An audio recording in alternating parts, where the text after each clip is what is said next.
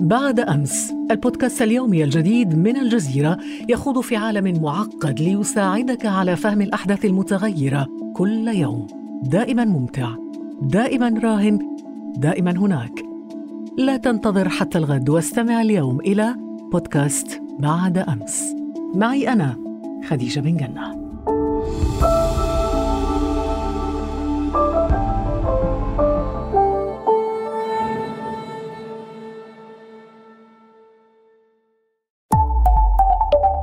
الجزيرة بودكاست. ارتكزت هذه الحلقة إلى البحث في المراجع والمصادر الموثوق بها وكتبت بضمير المتكلم لمقتضيات العمل الدرامي.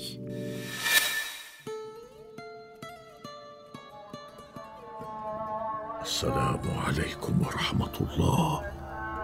السلام عليكم ورحمة الله. شريف أفندم تعال. سأكلفك بالمهمة الأخيرة قبل الوداع. بعد قليل سيدخلون ويأخذونني إلى سالونيك. يحزنون انتهائي في المنفى. أنا أنا السلطان عبد الحميد الثاني.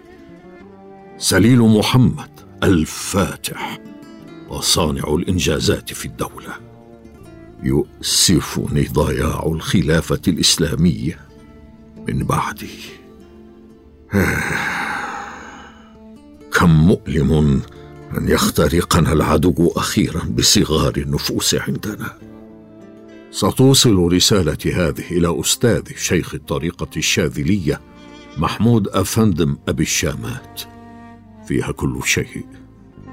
رسالتي هذه ستكون وثيقة للتاريخ. كي تعرف الأجيال المقبلة مني شخصيا قصتي. وحقيقة ما جرى قبل أن يزوروها. طبعا يا مولاي وليعرفوا ما فعلتموه للإصلاح وتحديث الدولة وكيف واجهتم أوروبا وتمرد البلقان؟ كيف أسقطتم الفتنة التي انزلق إليها بعض الأرمن؟ اخ يا شريف.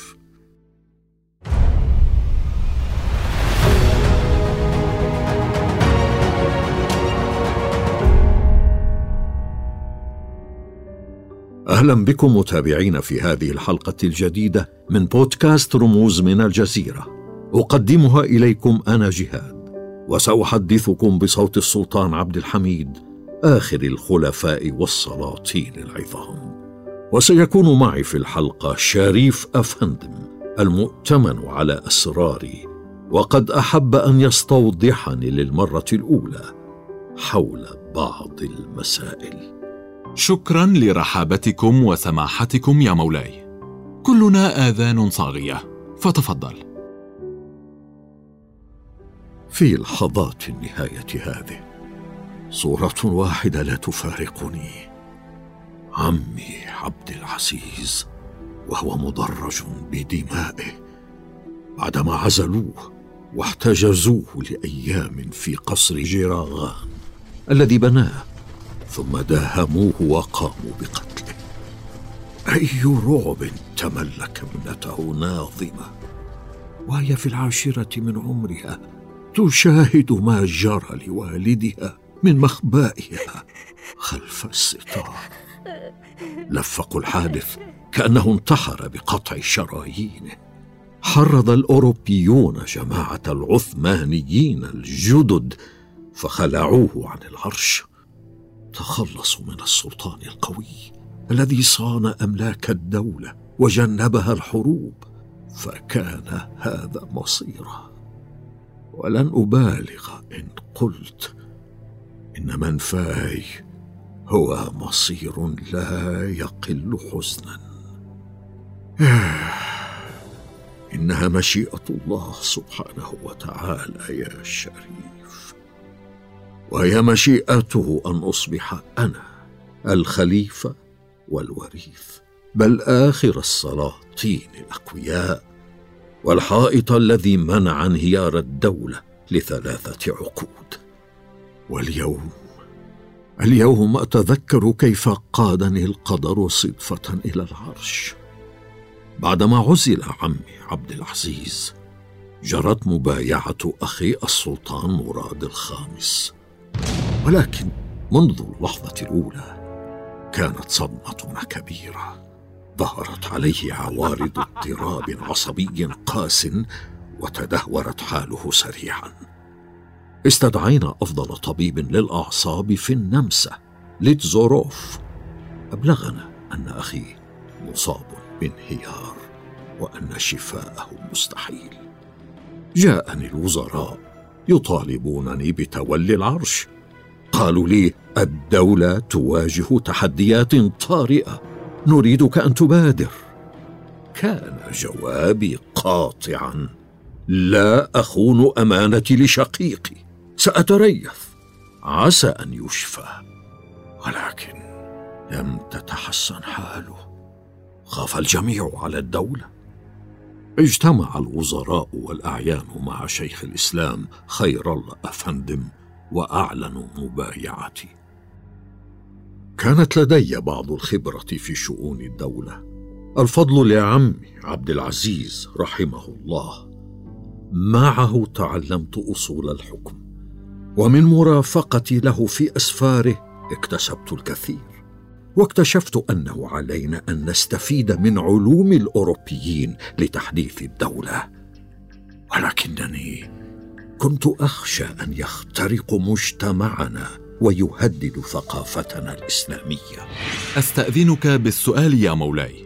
ألم تكن ترغب أساسا في الوصول إلى العرش وإزاحة السلطان مراد؟ من الظلم القول إنني سعيت يوما إلى السلطة يا شريف. واساسا ليس العرش مجرد نزهة خصوصا في الظروف التي جئت فيها. هل تتذكر أنني أنا السلطان لم أكن صاحب القرار في الدولة. في أول عام ونصف العام من ولايتي كان القرار لجماعة العثمانيين الجدد هؤلاء المعجبين بالفرنجة. مهزلة فعلا. في البداية وجدت نفسي عاجزا عن مواجهتهم. لجأت إلى المصايره أقنعوني باعتماد الدستور الجديد أو المشروطية كما كنا نطلق عليه. قالوا إن اتخاذ إجراءات ترضي النصارى ينزع ذريعة التدخل من أيدي الأوروبيين واقترحوا إنشاء برلمان اسمه مجلس المبعوثان يمثلهم. هذا المجلس يضع الموازنة العامة وأعضاؤه لهم حصانتهم في إبداء آرائهم. والدستور يساوي بين العثمانيين على اختلاف شعوبهم ويحمي الحريات الدينية والشخصية وحرية الصحافة واستقلال القضاء. كانت تلك أول إصلاحات من نوعها في تاريخ الدولة. وعلى رغم أنها فرضت قيودا علي كنت فخورا بأنني أجريت أول انتخابات عامة. ولكن عندما انتهت الانتخابات تبين لي أن المجلس يشكل خطرا علينا كدولة. فقد ضم واحدا وسبعين مسلما فقط في مقابل أربعة وأربعين مسيحيا وأربعة يهود. أدركت أن البرلمان سيضيع هويتنا الإسلامية وأن ما انتظرته من الإصلاح بدأ ينقلب علينا. تصور طلبت مني الحكومة أن أعين ولاة مسيحيين على ولايات أهلها مسلمون وأن أقبل طلبة النصارى في الكلية الحربية. طبعا رفضت. كان علي أن أمسك بزمام الأمور قبل فوات الأوان فحسمت قراري. بعد أقل من عام على ولادة الدستور. عطلته هو ومجلس المبعوثان. وحكمت من دونهما ثلاثين عاما. ولكن طوال هذه الفترة لم أوفر سبيلا لتحديث الدولة. الخبراء الألمان دربوا جيشنا. أكبر المدارس والجامعات أنشئت في عهدي. أدخلت العلوم التي نجح الأوروبيون في تحديثها. صار عندنا تلغراف ومن مالي الخاص. بعدما كنا ننتظر الرسائل البريدية البليده وفي عهدي دخلت السيارة والدراجة لأول مرة. فقربنا المسافات بين أرجاء الدولة ولكي نكون دولة قوية يتقاطع فيها الشرق بالغرب. أنشأت خط الحجاز للسكة الحديد وخطوطا أخرى إلى قلب أوروبا. كان الحجاج المسلمون يلقون صعوبات كبيرة. رحلة الحج من الطريق العراقي كانت تستغرق شهرا والطريق المصري عبر سيناء كان يستغرق أربعين يوما. اختصرت المسافة لخمسة أيام فقط. لقد كان مشروعا عظيما. وجعلناه جزءا من خطة عملاقة تمتد في عمق أوروبا. وفي عام 1900 أصبح عندنا خط للسكة الحديد من بغداد إلى برلين. لم يكن ممكنا تحقيق هذه الإنجازات لولا إحباط المؤامرة من الداخل. عندما يكون مصير الأمة في خطر يصبح الدستور شانا أقل أهمية. أنا لست ضد الحكم الدستوري المطبق في أوروبا لكن أوروبا شيء ونحن شيء آخر. كانوا يريدون بهذه الأفكار الغريبة عنا دق أول مسمار في نعش الدولة العثمانية وعندما أوقفت كل هذا حاولوا الانقلاب علي. فحاول العثمانيون الجدد أن يقتحموا قصر جيراغان حيث يسكن أخي السلطان مراد. خطر في بالهم أن يخلعوني ويعيدوه إلى العرش. أذكر أن مئتي رجل انقسموا إلى قسمين. الأول قصد قصر جيراغان من جهة البحر برئاسة شخص يقال له صالح بيك. والثاني من جهة البر. وكانوا جميعهم يرتدون زيا يشبه المهاجرين. ثم اجتمع القسمان عند باب القصر. حاولوا الدخول. منعهم الحارس. قتلوه ودخلوا. وصاروا يفتشون عن السلطان مراد. عثروا عليه في حجرته وفورا سلموه مسدسا. قمت بإرسال فرقة من الجنود. حاصرناهم من البر وبالقوارب من البحر. وبعد قليل من الوقت قتلنا جميع الذين دخلوا. هذه الحادثة زادت حذري. أنشأت جهاز الأمن السري الذي وفر الاستقرار.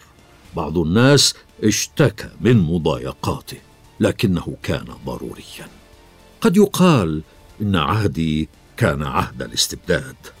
وأما أنا فأقول إنه عهد العدالة والإصلاح والاستقرار.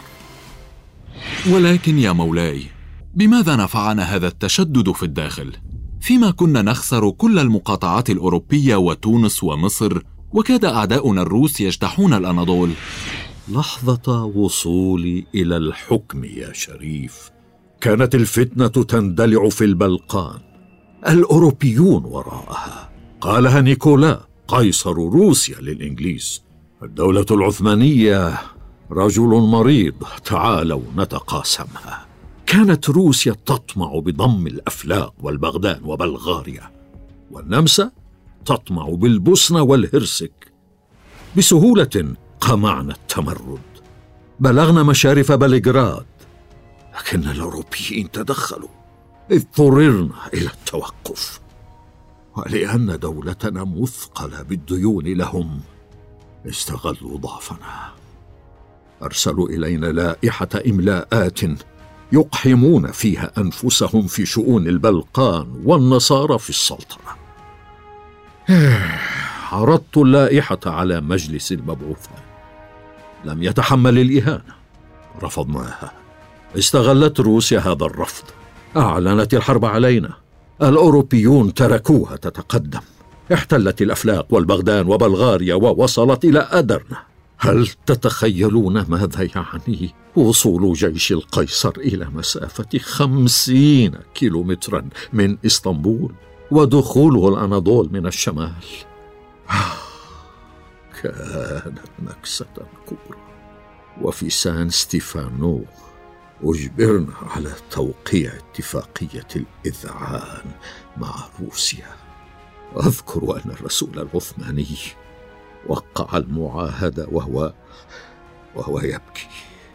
لم يكن سهلا على أمتنا أن تخسر الصرب ورومانيا وبلغاريا والجبل الأسود وأن نرضخ للوصاية الأوروبية.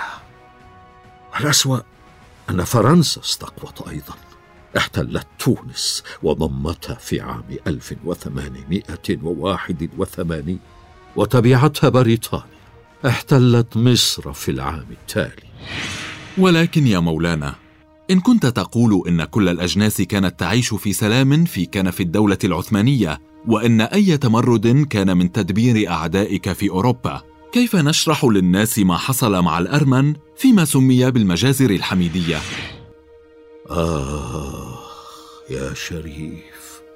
انظر إلى هذه الصفحة من مجلة القرن بتاريخ نوفمبر عام 1897 فيها رد على الاتهامات الباطلة بأن جيشنا نكل بالأرمن. اقرأ الخبر يا شريف. السلطان عبد الحميد الثاني استضاف السفير الأمريكي وشرح له تفاصيل قضية الأرمن. نعم. السفير نفسه يقول في مذكراته إنه أتاني إلى قصر يلدس وبقي في حضرتي ساعتين ويعترف بعد حواره معي بأننا تعاملنا مع قضية الأرمن بصورة لبقة وطلبت منه نقل الحقائق إلى الرأي العام الأمريكي.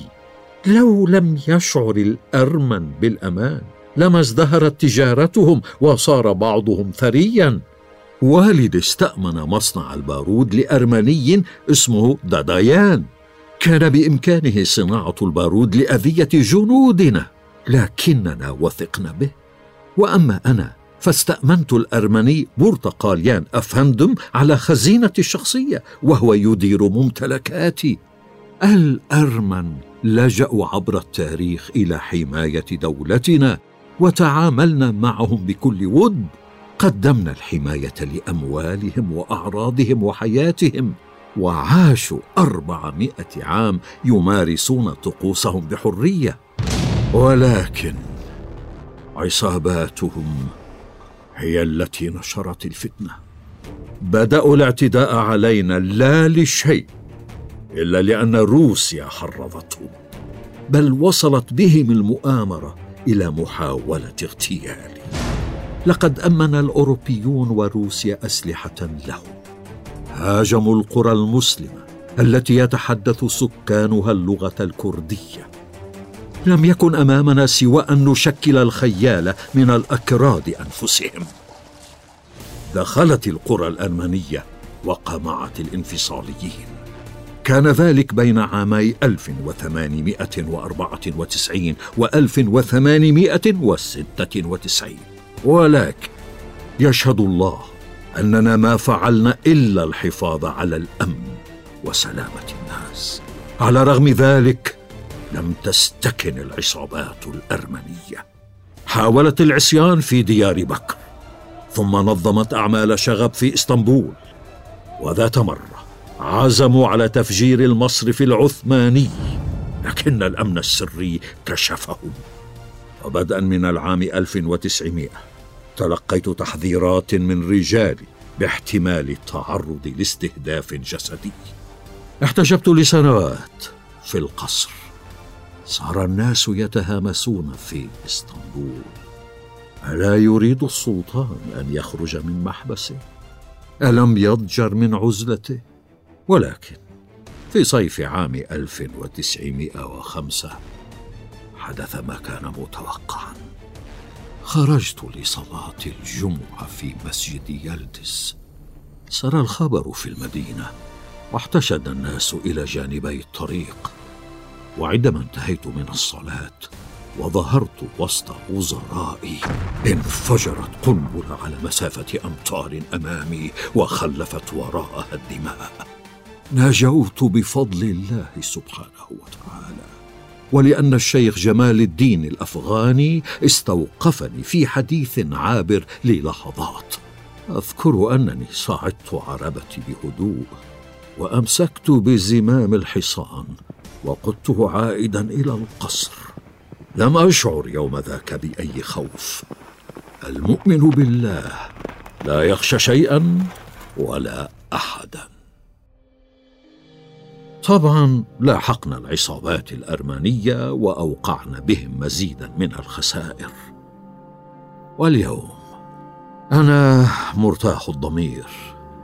أنت تعرف أنني أكره العنف حتى إنني لم أصدق في حياتي على حكم بالإعدام إلا مرتين. لنعد إلى موضوع القدس وفلسطين يا مولاي. هل كنا عاجزين إلى هذا الحد عن تعطيل المخطط الصهيوني الخطير؟ كان اليهود قد بدأوا ينظمون هجرتهم إلى فلسطين فرديا وجماعيا عندما وصلت إلى العرش. عرضوا علي شراء مساحات من الأرض هناك. طبعا طبعا رفضت. جاءني السفير الأمريكي يتوسط لهم فلم أتجاوب. وعندما اغتيل القيصر إسكندر الثاني اتهمتهم روسيا بالعملية فتذرعوا بأنهم مضطهدون هناك. أرسلوا إلي مبعوثا يطالبني بمنحهم اذونات وإنشاء دولة تؤويهم في فلسطين. انتابني القلق قلت له نستقبل المضطهدين لكن فكرة الدولة مرفوضة تماما. لم يتراجعوا. نزل بعضهم على شاطئ يافا. فسارعنا إلى منعهم من دخول القدس. حاولوا رشوة الموظفين ليدخلوها وساعدهم القناصل. بدأ الأوروبيون يضغطون علينا. وافقنا على إقامة اليهود في القدس شهرا واحدا. ثم مددنا الفترة إلى ثلاثة أشهر. لكننا حولنا المدينة إلى نظام المتصرفية. أي الولاية التابعة مباشرة لسلطتنا. ولكن يا شريف مبالغ خيالية كانت تدفع لشراء الأراضي.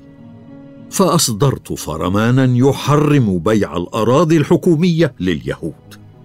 لاحقا ظهر ثيودور هيرزل في البداية تبرع بتأدية مهمة للدولة.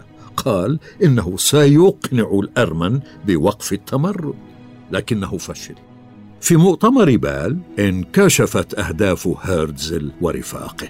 كانوا يدعون قبولهم بالسيادة العثمانية فأصبحوا يطالبون علنا بوطن قومي مستقل. على الفور اتخذت قرارات متشددة تجاه إقامة اليهود في فلسطين. سافر هيرتزل إلى إسطنبول وبقي أربعة أيام يطلب عبر وسطاء مقابلتي فقررت استقباله والاستماع إليه. كانت تلك المرة الأولى وبعدها استقبلته مرتين. عرض علي الصفقة إصدار فرمان بهجرة اليهود إلى فلسطين وإقامة حكم ذاتي. في المقابل يدفعون ثلاثة ملايين جنيه والجزية. طبعا طبعا رفضت مجددا. قلت له تهاجرون إلى آسيا الصغرى والعراق لقاء أن تدفعوا ديون الدولة ولكن ليس إلى فلسطين. لا أستطيع التخلي عن شبر من الأرض. إنها ليست ملك يميني بل ملك الأمة الإسلامية. احتفظوا بملايينكم. تستطيعون يوما إذا مزقت دولة الخلافة أن تأخذوا فلسطين بلا ثمن.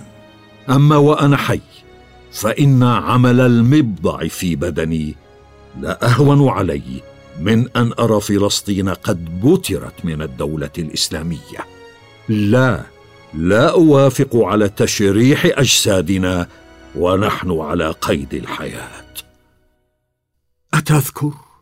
أتذكر يا شريف ما قلته لك يوم ذاك؟ إذا استوطن اليهود هناك فسنكون قد حكمنا على المسلمين العرب. إخواننا في الدين بالموت المحتم. لكن المنظمات الصهيونية تحركت بشكل سري ومكثف.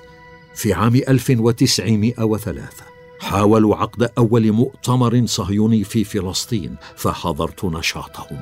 وفي عام 1904 توفي هيرتزل. لكن الصهاينة استمروا في الضغط. استشرسوا لابتلاع فلسطين. فهل أدركتم الآن لماذا يدعمون جمعية الاتحاد ويريدون عزلي؟ هذه الجماعة التي تكونت بعد عودة مؤسسيها من الدراسة في أوروبا بأفكار علمانية غربية أرادوا تطبيقها والتخلي عن هويتنا الإسلامية. إن هناك معلومات لدي عن علاقتهم بالمحفل الماسوني في روما وهذا ما يجعلهم يعملون لمصالح الصهيونية. فقد كانوا مثل الثقب في كيان الدولة العثمانية. ينفذ من خلالهم كل متآمر إلى داخلنا. وللأسف كان من بينهم صهري وولداه اللذان فرا إلى باريس. هذه الجماعة هي التي افتعلت حادثة الحادي والثلاثين من مارس. فيها وضعوا كل خبثهم وتآمرهم على الأمة. في هذا اليوم من عام 1909 وبعدما نجح هؤلاء في كسر قرار بتجميد العمل بالمشروطيه ومجلس المبعوثان لم يبق أمامهم سوى إزاحة نهائيا. افتعلوا اضطرابا وشغبا كبيرين في إسطنبول وارتكب عملاؤهم في الجيش ممارسات قمع دمويه وخلالها قام بعض المشاغبين بإحراق المصاحف. ثم قاموا بتحريض الجيش علي واتهموني زورا بأنني افتعلت الحادثة بهدف إعادة تعطيل الدستور ومجلس المبعوثان. وهذا هو التجني بعينه. لقد حاصروني في القصر واستولوا على العرش بالقوة. لا يريدون خليفة قويا ولا دولة منيعة. هل من أحد يصدق ذلك يا شريف؟ وأنا قضيت العمر أدافع عن دين الله. سأبقى مؤمنا بأن الإسلام هو القوة الوحيدة التي ستجعلنا واقفين على أقدامنا. نحن لسنا الرجل المريض كما يدعون. لسنا أمة في النزع الأخير. نحن أمة قوية. شرط أن نخلص لهذا الدين العظيم. لهذا السبب سعيت دائما إلى تأسيس الجامعة الإسلامية. رأيت فيها خير علاج لأزمات أمتنا فهي تضمن التفاف الشعوب المسلمة كلها حول الخلافة وتقدم بديلا اسلاميا للأزمات الدستورية وتوفر فرصة لتنظيم الجهاد الإسلامي ضد الدول الطامعة. فقد كنا أقوياء لو ضغطنا على النمسا بمسلمي ألبانيا. وعلى روسيا بمسلمي التتار وعلى بريطانيا بمسلمي الهند وعلى فرنسا بمسلمي شمال إفريقيا. وكان يمكننا أن نشكل جيشا يقاوم أي قوة أجنبية. ولهذا أردت أن يكون علماء الإسلام قريبين مني إن كان علماء الصوفية أو غيرهم. فأنت تعرف يا شريف كم كنت أميل إلى المنهج الصوفي وأحب علماءه.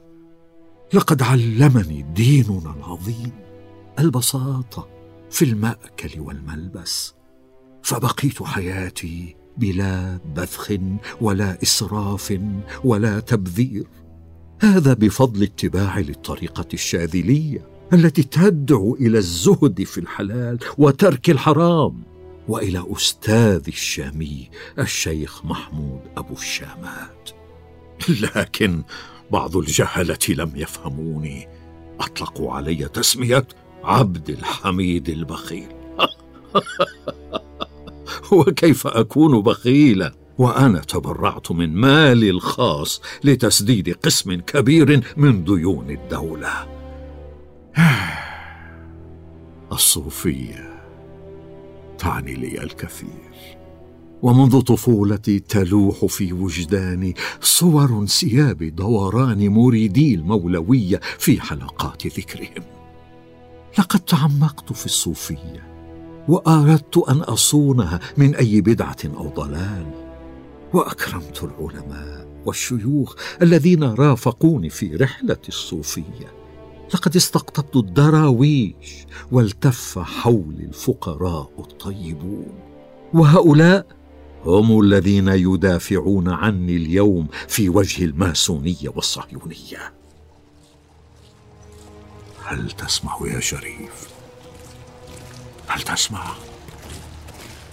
يبدو أنهم قد وصلوا. تذكرني دائما. سأبقى وفيا لمولاي وسيدي مدى الحياة؟ مهلا مهلا يا أبنائي. ستدركون يوما أنني كنت على حق. ستتذكرون أنني كنت آخر الخلفاء والسلاطين الأقوياء. بعضكم سيبكي كالنساء ملكا لم يحافظ عليه كالرجال. أليس هذا ما قيل في الأندلس يوم سقوط غرناطة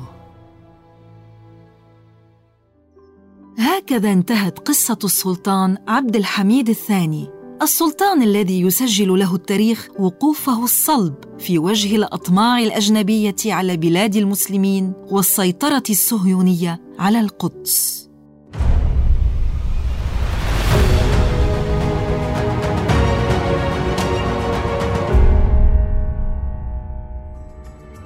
الحلقة المقبلة من بودكاست رموز سنتناول سيرة رمز آخر رحل وترك أثره في حياتنا.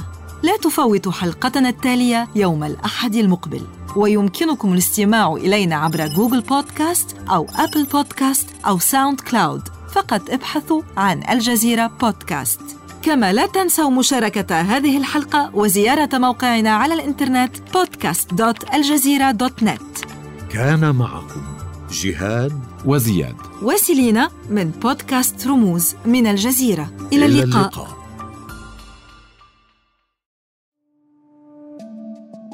بعد أمس البودكاست اليومي الجديد من الجزيرة يخوض في عالم معقد ليساعدك على فهم الأحداث المتغيرة كل يوم.